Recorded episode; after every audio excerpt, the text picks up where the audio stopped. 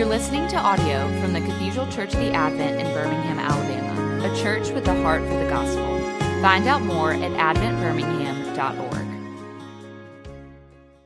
Thanks for coming. And the, the first time I heard this story was from, uh, I was a little 4'11 and 3 quarters tall uh, ninth grader at Birmingham University School.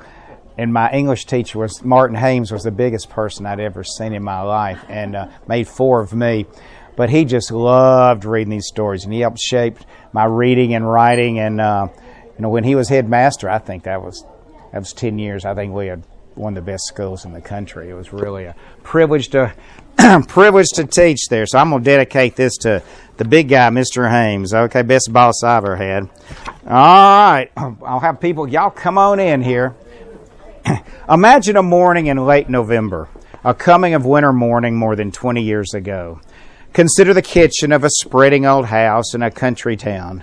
A great black stove is its main feature, but there's also a big round table and a fireplace with two rocking chairs placed in front of it. Just today, the fireplace commenced its seasonal roar. A woman with shorn white hair is standing at the kitchen window.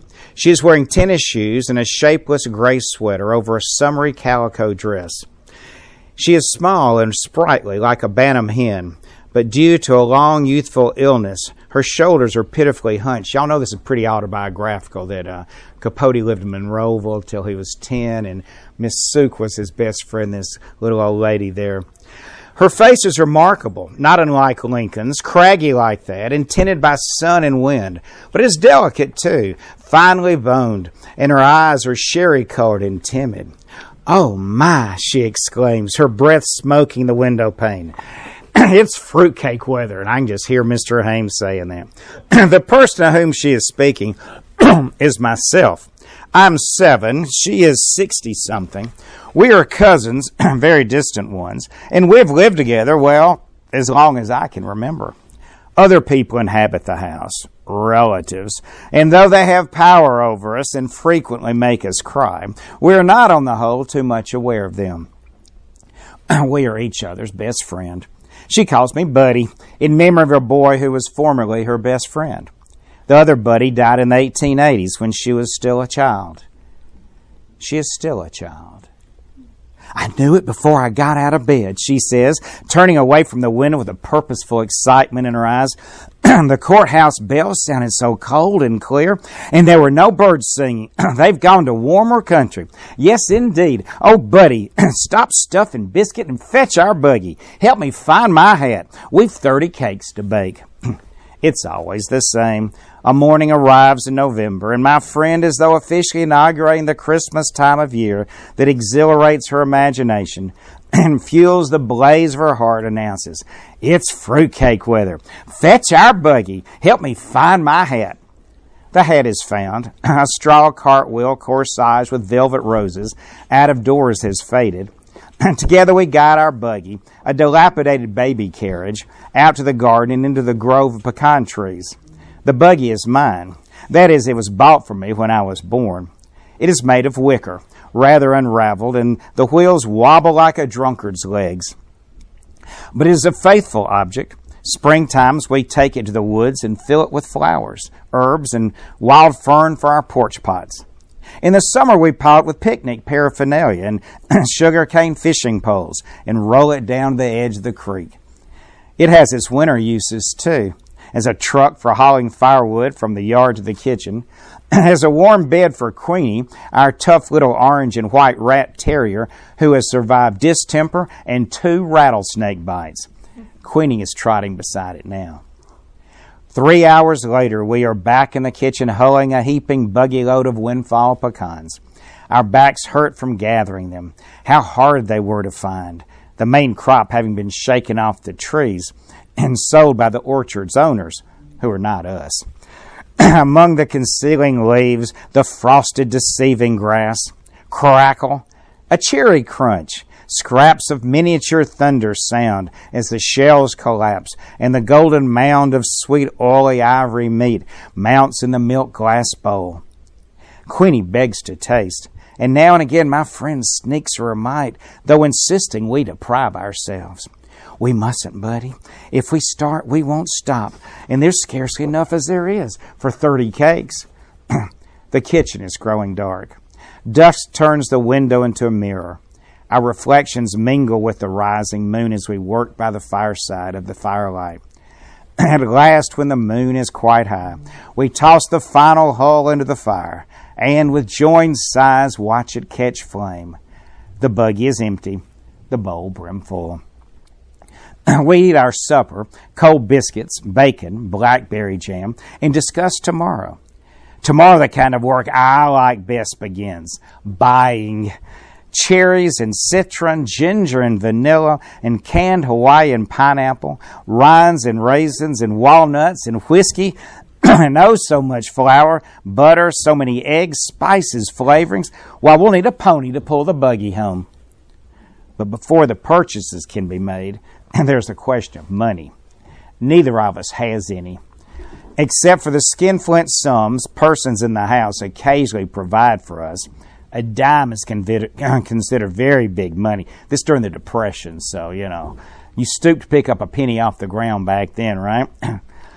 I had a relative who worked all day construction pouring concrete for 50 cents. Now, I poured, constru- poured concrete. That's the toughest work I ever did. And it's, your paycheck's 50 cents, but that bought two bags of groceries back then, so your family kept going.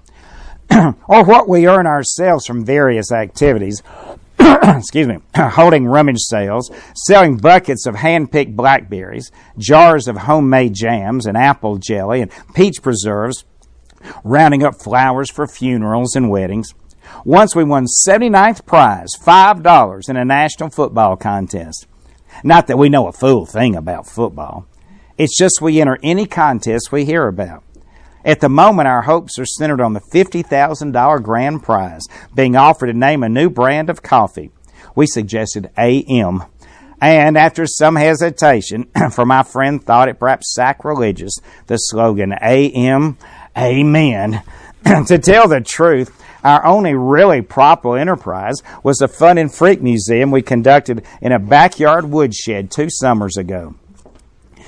the fun was a stereoptic, stereopticon with slide views of Washington and New York, lent us by a relative who had been to those places. She was furious when she discovered why we had borrowed it. The freak was a three legged bitty chicken hatched by one of our own hens. Everybody hereabouts wanted to see that bitty. We charged grown ups a nickel, kids two cents, and took in a good $20 before the museum shut down due to the decease of the main attraction. But one way or another, we do each year accumulate a Christmas savings, a fruitcake fund. These monies we keep hidden in an ancient bead purse, under a loose board, under the floor, under a chamber pot, under my friend's bed. The purse is seldom removed from this safe location except to make a deposit, or, as happens every Saturday, a withdrawal. For on Saturdays, I'm allowed 10 cents to go to the picture show. Boy, that's changed, ain't it? My friend has never been to a picture show, nor does she intend to. I'd rather hear you tell the story, buddy. That way I can imagine it more. Besides, a person my age shouldn't squander their eyes. When the Lord comes, let me see him clear. In addition to never having seen a movie, she has never eaten in a restaurant, traveled more than five miles from home, received or sent a telegram, read anything except funny papers and the Bible, worn cosmetics, cursed, wished someone harm, told a lie on purpose, let a hungry dog go hungry. Here are a few things she has done, does do. Killed with a hoe the biggest rattlesnake ever seen in this county, 16 rattles. Dipped snuff, secretly, Tame hummingbirds, just it, till they balance on her finger. Tell ghost stories, we both believe in ghosts. So tingling they chill you in July. Talk to herself, take walks in the rain, grow the prettiest japonicas in town. Know the recipe for every sort of old time Indian cure, including a magical wart remover. Now, with supper finished, we retire to the room in a faraway part of the house where my friend sleeps in a scrap quilt covered iron bed painted rose pink, her favorite color. Silently wallowing in the pleasures of conspiracy, We take the bead purse from its secret place and spill its contents on the scrap quilt. Dollar bills, tightly rolled and green as maybuds. Somber 50 cent pieces, heavy enough to weight a dead man's eyes. Lovely dimes, the liveliest coin, the one that really jingles. Nickels and quarters worn smooth as creek pebbles. But mostly a hateful heap, hateful heap of bitter odored pennies. Last summer, others in the house contracted to pay us a penny for every 25 flies we killed. Oh, the carnage of August! The flies that flew to heaven! Yet it was not work in which we took pride. And as we sit counting pennies, it is as though we were back tabulating dead flies. Neither of us has a head for figures. We count slowly, lose track, start again. According to her calculations, we have $12.73. According to mine, exactly $13. I do hope you're wrong, buddy. We can't mess around with 13. The cakes will fall or put somebody in the cemetery. Well, I wouldn't dream of getting out of bed on the 13th. This is true. She always spends 13ths in bed. so, to be on the safe side, we subtract a penny and toss it out the window. Of the ingredients that go into our fruitcakes, whiskey's the most expensive, as well as the hardest to obtain. State laws forbid its sale. but everybody knows you can buy a bottle from Mr. Ha Ha Jones. And the next day, having completed our more prosaic shopping, we set, we set out for Mr. Ha Ha's business address, a sinful, to quote public opinion, fish fry and dancing cafe down by the river. We've been there before and on the same errand. But in previous years, our dealings have been with Ha Ha's wife, an iodine dark Indian woman with, with brassy peroxided hair and a dead tired disposition. Actually, we've never laid eyes on her husband, though we've heard that he's an Indian too. A giant with razor scars across his cheeks. They call him Ha Ha because he's so gloomy, a man who never laughs as we approach his cafe. A large log cabin festooned inside and out with chains of garish gay naked light bulbs, and standing by the river's muddy edge under the shade of river trees, where moss drifts through the branches like gray mist, our steps slow down. Even Queenie stops prancing and sticks close by. People have been murdered in Ha Ha's cafe, cut to pieces hit on the head. There's a case coming up in court next month. Naturally, these going ons happen at night when the colored lights cast crazy patterns and the Victrola wails. In the daytime, Ha-Ha's is shabby and deserted. I knock at the door. My qu- Queenie barks. My friend calls. Mrs. Ha-Ha, ma'am? Anyone to home? Footsteps. The door opens our hearts overturn. It's Mr. Ha Ha Jones himself. And he is a giant. he does have scars. he doesn't smile. No, he glowers at us through Satan tilted eyes and demands to know what you want with Ha Ha. For a moment, we are too paralyzed to tell. Presently, my friend half finds her voice, a whispery voice at best. If you please, Mr. Ha Ha, we'd like a quart of your finest whiskey. His eyes tilt more. Would you believe it? Ha Ha is smiling, laughing too. Which one of you is drinking, man? It's for making fruit cakes, Mr. Ha Ha. Cooking. This sobers him. He frowns. That's no way to waste good whiskey. Nevertheless, he retreats into the shadowed cafe and seconds later appears carrying a bottle of daisy yellow unlabeled liquor. He demonstrates its sparkle in the sunlight and says, Two dollars. We pay him with nickels and dimes and pennies. Suddenly, as he jangles the coins in his hand like a fistful of dice, his face softens. Tell you what, he proposes, pouring the money back in our bead purse. Just send me one of them fruitcakes instead. Well, my friend remarks on our way home, there's a lovely man. we put a, we'll put an extra cup of raisins into his cake. the black stove, stoked with coal and firewood, glows like a lighted pumpkin. Egg beaters whirl, spoons spin round in bowls of butter and sugar. Vanilla sweetens the air, ginger spices. Melting, nose tingling odors saturate the kitchen, suffuse the house, drift out to the world on puffs of chimney smoke. In four days, our work is done. 31 cakes, dampened with whiskey, bask on windowsills and shelves. Who are they for? And then goes through like, you know, the, um, the Baptist minister going through and, and the bus driver and, uh, uh, President Roosevelt, they said one to him, they, they hope it's going to be served at lunch and everything. Is it because my friend is shy with everyone except strangers and, these, and, and merest acquaintances that they seem to us our truest friends? I think yes. And the scrapbooks we keep of thank yous from White House stationery make us feel connected to eventful worlds beyond the kitchen. Now a new December fig branch grates against the window. The kitchen is empty. The cakes are gone. Yesterday we carted the last of them to the post office, where the cost of stamps turned our purse inside out. We're broke. That rather depresses me, but my friend insists on celebrating with two inches of whiskey left on a Ha Ha's bottle. Queenie has a spoonful in a bowl of coffee. she likes her coffee chicory flavored and strong. The rest we divide between a pair of jelly glasses. We're both quite awed at the prospect of drinking straight whiskey.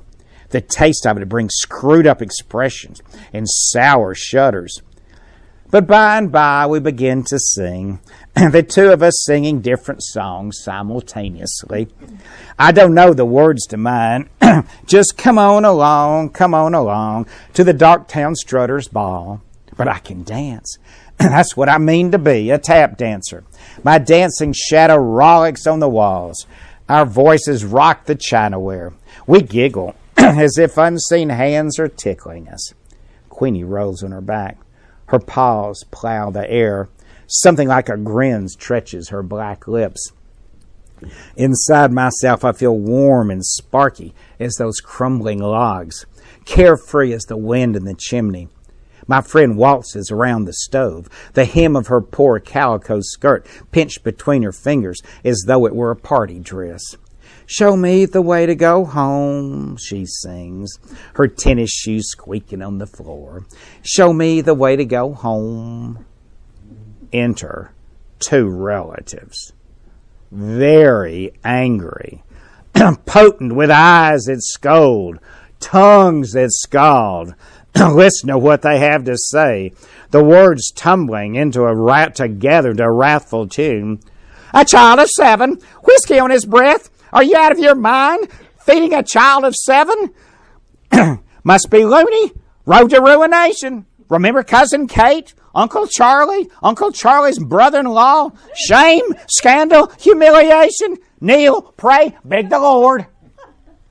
Queenie sneaks under the stove. My friend gazes at her. Her shoes, her chin quivers. She lifts her skirt and blows her nose and runs to her room. long after the town has gone to sleep, and the house is silent except for the chimings of clocks and the sputter of fading fires. She is weeping into a pillow already as wet as a widow's handkerchief. Don't cry, I say, sitting at the bottom of her bed and shivering despite my flannel nightgown that smells of last winter's cough syrup. Don't cry, I beg, teasing her toes, tickling her feet. You're too old for that. It's because I am too old. Old and funny. Not funny, fun. More fun than anybody.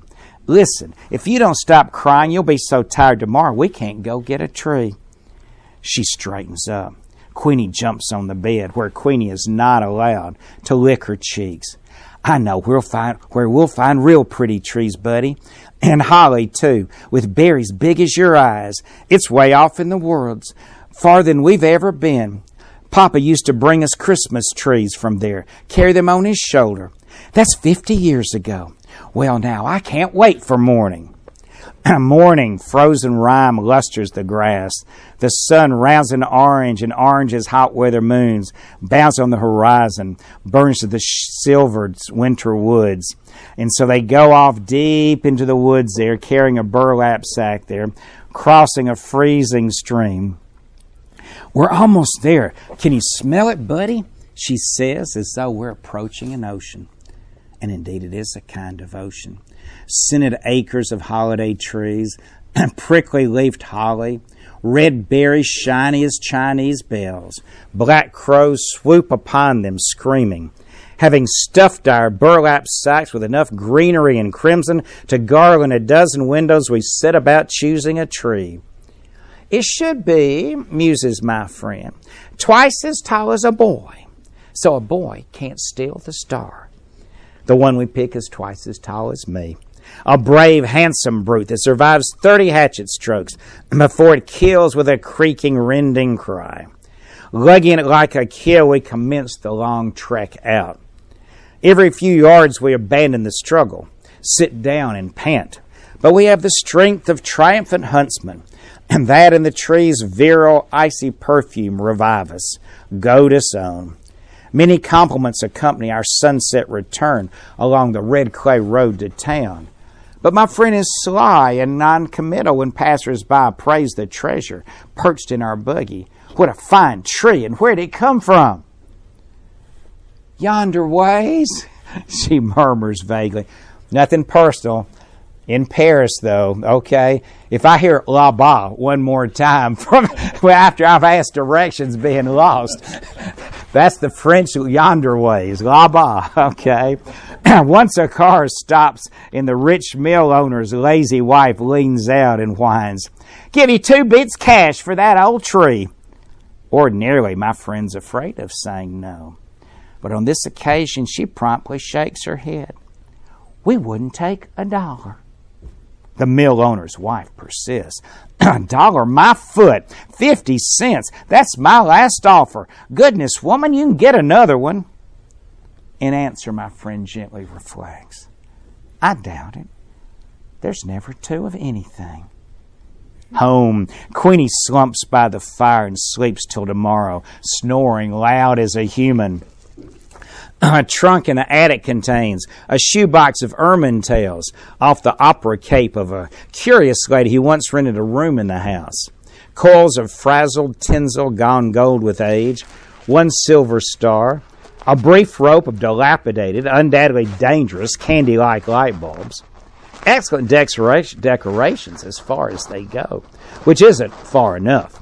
My friend wants our tree to blaze like a Baptist church window, droop with weighty snows of ornament. But we can't afford the made in Japan splendors at the five and dime. So we do what we've always done sit for days at the kitchen table with scissors and crayons and stacks of colored paper. I make sketches, and my friend cuts them out. Lots of cats, fish too, because they're easy to draw. Mm-hmm. Some apples, some watermelons. Only in Alabama do you put watermelons on a Christmas tree, right? a few winged angels devised from saved up sheets of Hershey bar tinfoil. We use safety pins to attach these creations to the tree. As a final touch, we sprinkle the branches with shredded cotton, picked in August for this purpose. My friend, surveying the effect, clasped her hands together. Now, honest, buddy, doesn't it look good enough to eat? Queenie tries to eat an angel. After weaving and ribboning holly wreaths for all the front windows, our next project is the fashioning of family gifts. Tie dye scarves for the ladies, and for the men, a home brewed lemon and licorice and aspirin syrup to be taken at the first symptoms of cold and hunting. But when it comes time for making each other's gift, my friend and I separate to work secretly. I would like to buy her a pearl handled knife, a radio, a whole pound of chocolate covered cherries. I like them too. We tasted some once, and she always swears, I could live on them, buddy. Lord, yes, I could. And that's not taking his name in vain. Instead, I'm building her a kite. She would like to give me a bicycle. She said so on several million occasions. if only I could, buddy. It's bad enough in life to do without something you want. But confound it, what gets my goats not being able to give somebody something you want them to have. Only one of these days I will, buddy. Locate you a bike. Don't ask how. Steal it, maybe. Instead, I'm fairly certain she's building me a kite. The same as last year and the year before. The year before that, we exchanged slingshots all of which is fine by me, for we are champion kite flyers who study the wind like sailors. My friend, more accomplished than I, can get a kite aloft when there is enough breeze to carry clouds. Christmas Eve afternoon, we scrape together a nickel and go to the butcher's to buy Queenie's traditional gift, a good gnawable beef bone. the bone wrapped in funny paper, that's great for Christmas presents, cheap Christmas paper, is placed high in the tree near the silver star. Queenie knows it's there. She squats at the foot of the tree, staring up in a trance of greed. When bedtime arrives, she refuses to budge. Her excitement is equaled by my own. I kick the covers and turn my pillow as though it were a scorching summer's night. Somewhere a rooster crows, falsely, for the sun's still on the other side of the world. Buddy, are you awake? It's my friend calling from her room, which is next to mine. And an instant later, she's sitting on my bed holding a candle. Well, I can't sleep a hoot. My mind's jumping like a jackrabbit. But do you think Mrs. Roosevelt will serve our cake at dinner? We huddle in the bed, and she squeezes my hand. I love you. Seems like your hand used to be so much smaller. I guess I hate to see you grow up. When you're grown up, will we still be friends? I say always. But I feel so bad, buddy. I wanted so bad to give you a bike. I tried to sell my cameo Papa gave me. Buddy, I made you another kite. Then I confess I made her one too, and we laugh. The candle burns too short to hold. At it goes, exposing the starlight, and the stars spinning at the window. Like a visible caroling that slowly, slowly daybreak silences. Possibly we doze, but the beginnings of dawn splash us like cold water. We're up, wide eyed and wondering while we wait for the others to waken. Quite deliberately, my friend drops a kettle on the kitchen floor.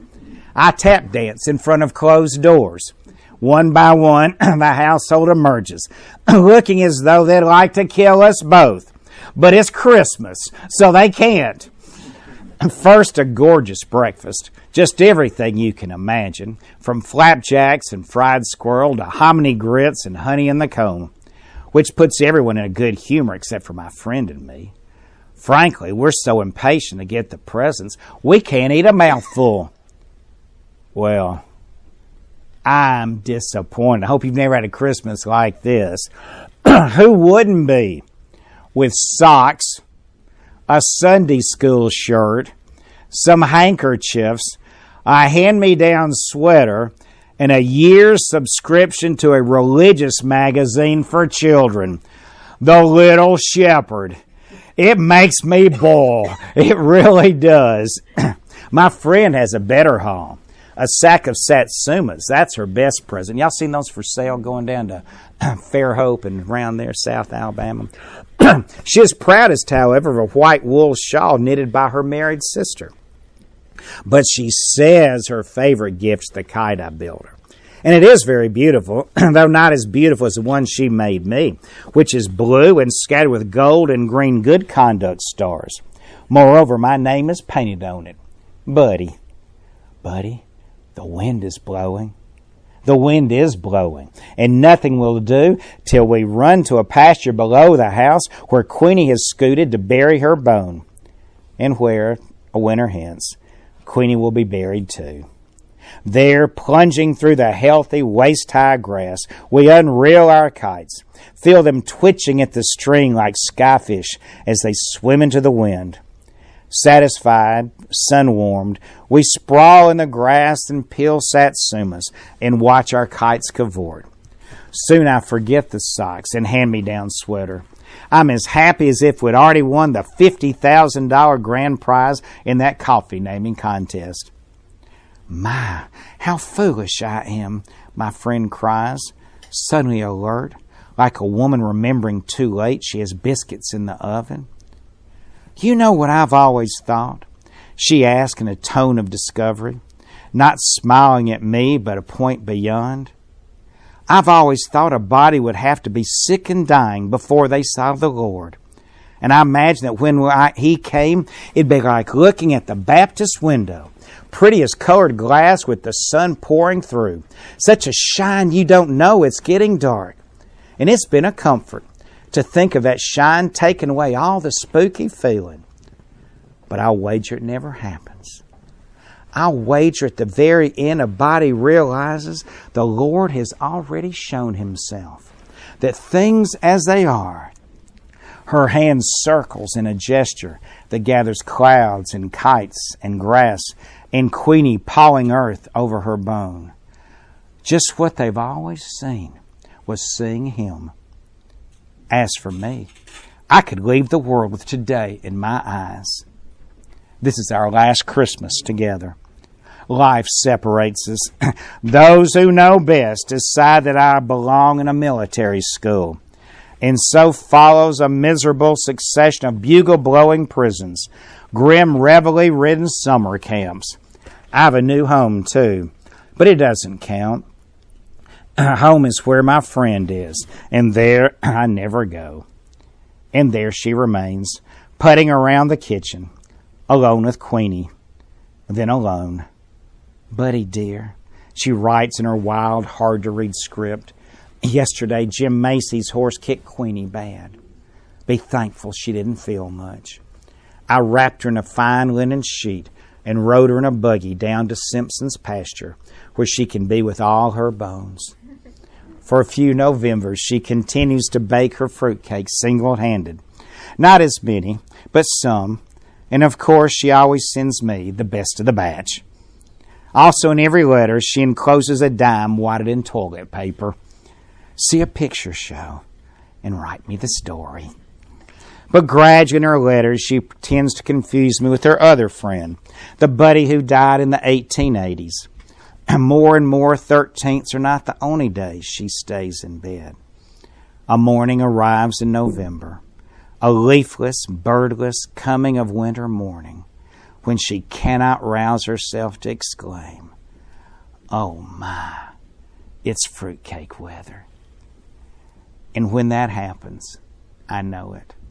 A message saying so merely confirms a piece of news some secret vein had already received, severing from me an irreplaceable part of myself, letting it loose like a kite on a broken string.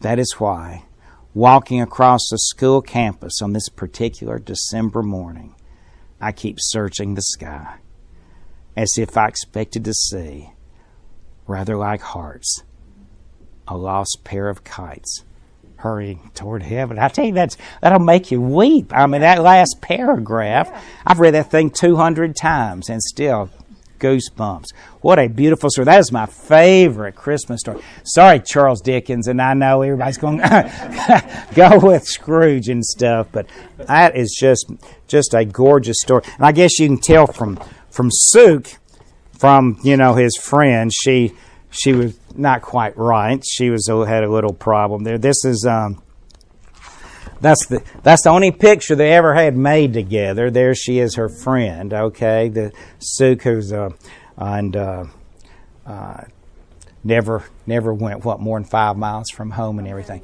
and you know, Capote is Dill in To Kill Mockingbird. I guess everybody knows that, right? Okay, and so he became best friends with Harper Lee. He would, until he was ten, he would come down and live with distant cousins.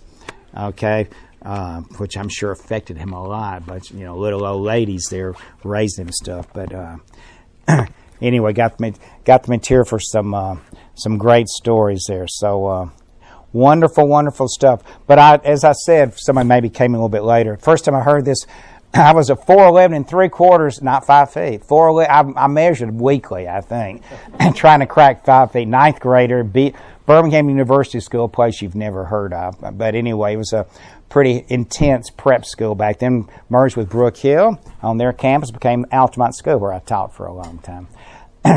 but anyway, I I guess I weighed hundred pounds, and Mr. Hames was four of me. But he just he really helped mold my reading and my writing, and just was a great headmaster for Altamont. I think it's we were, as I said, I think we were one of the best schools in the country at that time. It was a great, great place to teach then.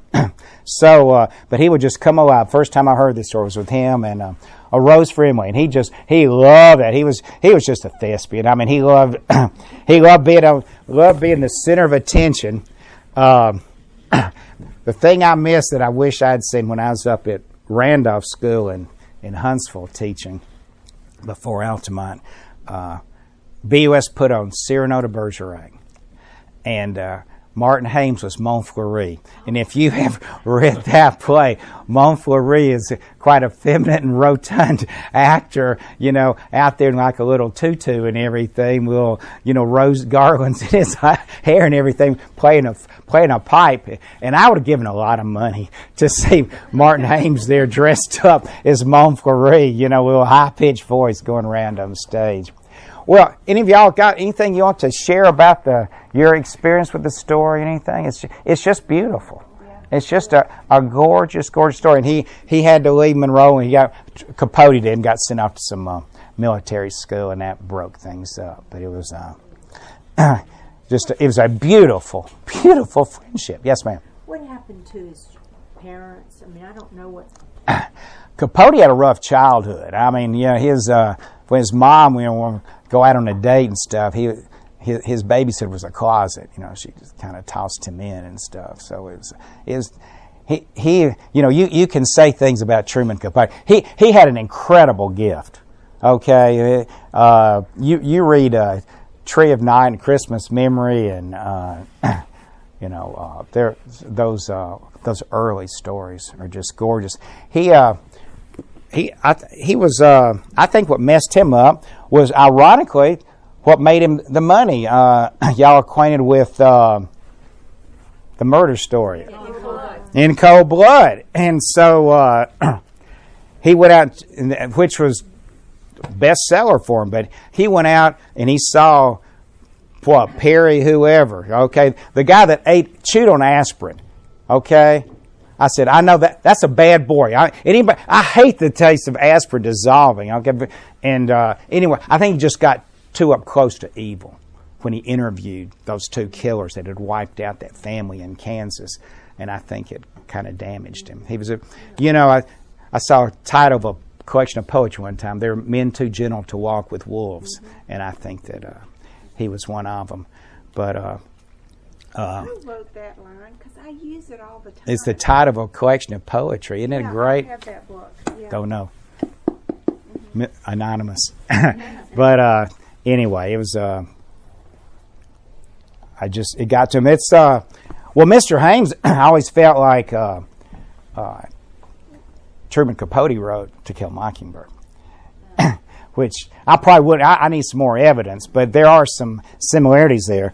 of course, there are Harper Lee defenders they said she wrote most of in cold blood. That she, she had to, she had to go in there and do the interviews with the neighbors because he just put people off. Okay, he, he didn't fly in Kansas too well, and uh, he had come on a little strong and and stuff. But uh, she, she kind of salvaged the book going and getting a lot of the interviews. From what I understand, she she was a little easier to talk to than Truman sometimes. Well, thank you so much for coming. I appreciate that. That's so much fun. Thanks. I love reading. Thank you.